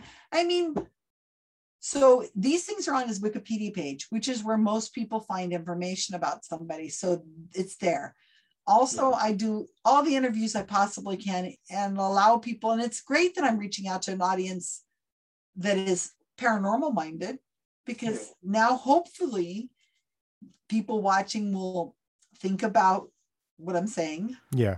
Uh, i think your audience is respectful enough that will they will be open to what i'm saying i'm sure they're going to say but what about this experience i had you can't explain it susan because there was this guy who Especially in the Philippines. In the Philippines, there are a Yeah, I lot of lot of lot of uh, experiences here. Yeah. I was in China Hmm. and uh, doing a lecture, and um, we were being driven around China by a driver who just spoke Chinese, and the people in the car translated. You know, he was the driver. In China, you don't drive; you have a driver. you know that's just the way it is over there it, um, um, there's just you can't have your own private car necessarily so the guy the driver was telling us you know i think you guys, you guys are like don't believe in ghosts or something and, and we're like you know trying to be respectful and he says i tell you that ghosts are real because my grandmother died she came back as a butterfly and she stayed with us for a week and we thought well, how do you know it was your grandma? You know, no, it was my it. grandmother. Yeah. She was here. She stayed around for a week. And I'm thinking, well, number one, how do you know it was the same butterfly uh, for a week? Did somebody like watch it the whole time yeah. or something? But it, but there was no, there was no argument. How do you make an argument yeah. about that? he says, if you say that's your grandmother, I don't know how you know it's your grandmother, but if you say it is, I can't prove it isn't. So if you want to believe it's grandma, fine. But I'm saying I think there's harm there because what, what's going to happen when, you know, you believe that's grandma and then a bird comes in and goes and bites it and eats it and is gone, or somebody steps on it and that grandma's butterfly is gone. I mean, isn't that like to the children? Aren't they going to be like, ah, you yeah. grandma again? You know, I mean, it, I, I can't imagine that being I guess they'd say, well, she's reincarnated as something else now. But, you know, and the bird that ate her was that really, you know, maybe it was grandpa or maybe it was somebody who hated her. I, I don't know. I mean, this the things you can tell yourself over and over, but I don't think it's a good idea to tell children that that you know butterflies are sent by dad or grandma sending you butterflies and then the child goes out to the car and sees butterflies smashed on the windshield from I mean, how many grandmas are that that are on your windshield that have been smashed? But I, I, I feel you'll be slightly surprised that, again, maybe let's say 80% of the psychics we've talked to, this was mentioned, I think, by Ray. 80% of the psychics we've talked to are actually skeptics in a way because we've talked to this again you don't have to believe, believe this i'm just telling this their story uh, we talked to this psychic who is a photographer he told me I don't believe everything right away, he said, even if he's seen a lot of these things. And he's a photographer. And one time there was this supposed to be this place somewhere, a province here, and they said they, they saw Mama Mary in one of the areas. So he was asked to go there. So he went there, and he since he's a photographer, he checked the angles, and he already found out it's just a play of light. I think it was in one of your articles uh, about the the woman seen in the Gettysburg. Is that it? I, I forgot. I think it's when. I'm sure. Yeah, I have yeah. friends that write so articles a, about stuff like that. Yeah. Yeah. So it was a he. He knew, being able to see all these things, he knew it was a play of the light. So he, but he just didn't. He decided that he didn't want to tell it to the people. He didn't say anything. He just didn't. He just didn't say anything. But he knew, if you put your camera at a certain angle, you'd get that with the shadows from the trees you get that same image so again he was a he was a psychic he could see he could see he saw his dead grandmother but he was a skeptic as well for some things well again i'm just telling their story to you well i i i, I think most people are good people who who really do feel like they should help and and you just made my point there by saying that he didn't want to tell them the bad news he went along with it. And that's because we're social people that we don't we don't want to cause harm to people. We don't want to we don't want to ruin the I, I don't want to say ruin the fun but you don't want to spoil it you know? So he doesn't want to be the person that says well actually it's not. It's actually if you look at it from the side it's just the way the shadow is hitting. He didn't want to be that person so he perpetuates it now i don't know. I might have done the same thing. I'm, I'm not saying that what he did was wrong. I'm just saying that this is how these stories continue. People people say and it, it's a good story. You know you say i'm going to tell you a story that's going to really scare you you know? And um, there's maybe a moral to the story too. A lot of times the parents will will come up with a reason. They'll say la la lorena i can't say it. We speak spanish here yeah. And I cannot say this word for nothing. La Lerona. Uh, la, ro- la, la, la Rona. Yeah. La Rona, yeah. la, la Rona, the crying woman, she she cries at the river because she drowned and her babies her kids, are in the yeah. water. And and really it's a moral to tell people don't go near the water. You might fall in and drown. but they tell the kids these stories to scare them. Don't go there, the boogeyman or somebody's going to get you, you know. But really, what it is is it's just you don't want to put your child in danger, and so sometimes they scare the kids with these stories to to to save them for whatever reason. So yes, there's a moral, and yes, they're they're doing a good thing to keep the child away, but they're also keeping and making a child more superstitious and and uh, maybe that's not a good thing for the child in the end, but maybe it's helpful keeping them from dying Yeah. and jumping in the water or falling in the water yes. today. Yeah. But in the future, In the then future, they start yeah. believing, oh, you know, there's spooks in the there's in the you know the graveyard and there's there's they're in the water too. Yeah. I don't know. Just- I'm saying that there's for every time we say there's something helpful, well, there's skeptics like me out there saying, is it really helpful? You know, let's look at the other side of the story. Yeah. This is dangerous. I've seen people taken advantage of for a lot of reasons. And Thank you, Susan, for for giving us the time and of course you're sharing your story. well, I appreciate I appreciate your time. It was fun talking to you guys, especially the, to see from um, the others.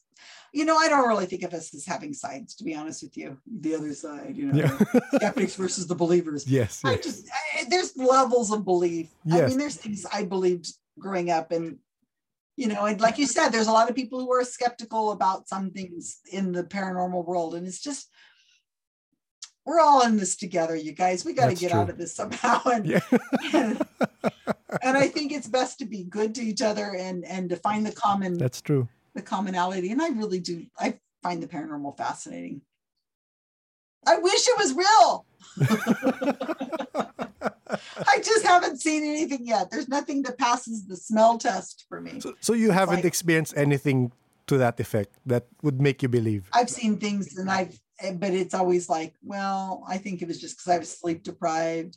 My boyfriend had an experience where he really felt, he called me and said, there was this, there, was, I was in bed and it, and it, and this, and it pulled a cover over me. And then I reached out and I touched its hand and we wrapped our hands together and his, and it was a guy and it was, oh, it was, it was just so creepy. I felt this feeling of warmth and love all over me. He tells the story and I'm like, oh wow that's amazing. And it turns out he had he told me he says i couldn't sleep. I was sleep deprived. I was sleeping on my back which is more of a chance that you're going to have um, sleep apnea and stuff like that yeah. Mm. and that he was just you know he, he went on describing it and the more he described it it was obvious. He says and then i woke up and this i said well, what do you mean you woke up? You, you said this was happening while you were awake. Oh i did didn't i? But i remember waking up so I guess it was a dream. But anyway, it was so real to him. But the Yeah. more you think about it, you're like, yeah. But there's people who believe that that's, Yeah. you know, There are. it, it's just your culture or your upbringing or whatever, or you really want to believe that that somebody was there putting covers on you. And he said he felt like somebody pushed on the bed, like they were like sitting on the bed. But no, I haven't really had anything, but I sure wish I did. but I, I know a lot of people who have. I just I just can't look at it. Like I say, I just look at it and say, well, what's going on on the other side? What's what what does the shadows on the other side Yeah. say? That's a that's a healthy attitude to have. I'm no fun at parties. Nobody invites me to parties. That's okay. It's it's, it's a good attitude to have. Ah, Susan, we don't want her here. Don't tell her your story. She's just gonna go poo poo. That's not any, no. I don't know. I have to have my own parties. yes, with your cats. Where, where can people catch you with your cats? Oh, yeah. If people want to write to me and tell me their stories, I'd really like to have your audio or video of your reading.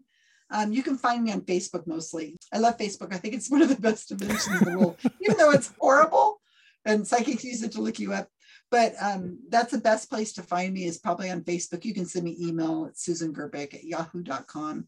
I have a website, susangerbic.org. I'm on Twitter, Susan Gerbic. Uh, You can't not find me. I Yes. mean, any psychic who wants to do a reading on me is fine, but there's I can't imagine them telling me something that I haven't said somewhere. I tell so many stories. and I'm very public, and I have a Wikipedia page. You can find me on Wikipedia. Reach out to me, guys. I, I'm I'm happy to have a conversation, and I always like to make new friends. Okay. Thank you again for your time. And thank you for sharing with us. Thanks, guys. Thank you, Susan, for reaching out and providing us all with a different perspective and a different mindset when it comes to the paranormal. Thank you also for doing what you're doing. I believe some people really take advantage of people who are grieving.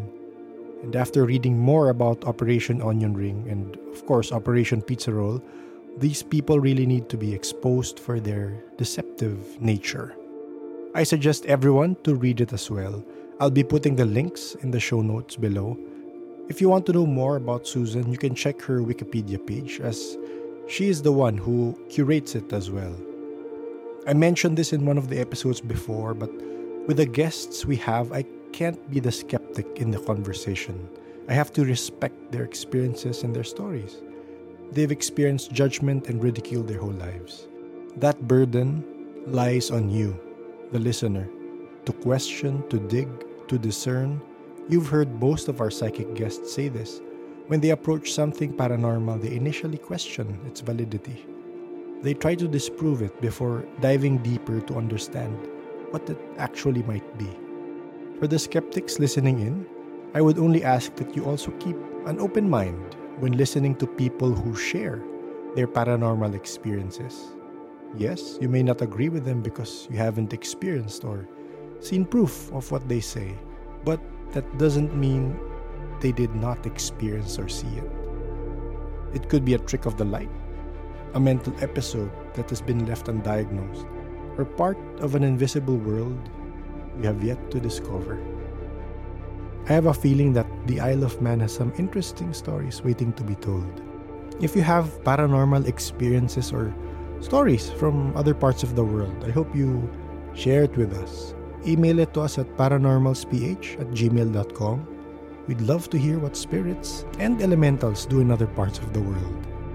The Paranormal Podcast is engineered and produced by F90 Productions. If you have the time, please again rate and review our show on whatever podcast platform you follow. As always, thank you all for listening and please stay safe.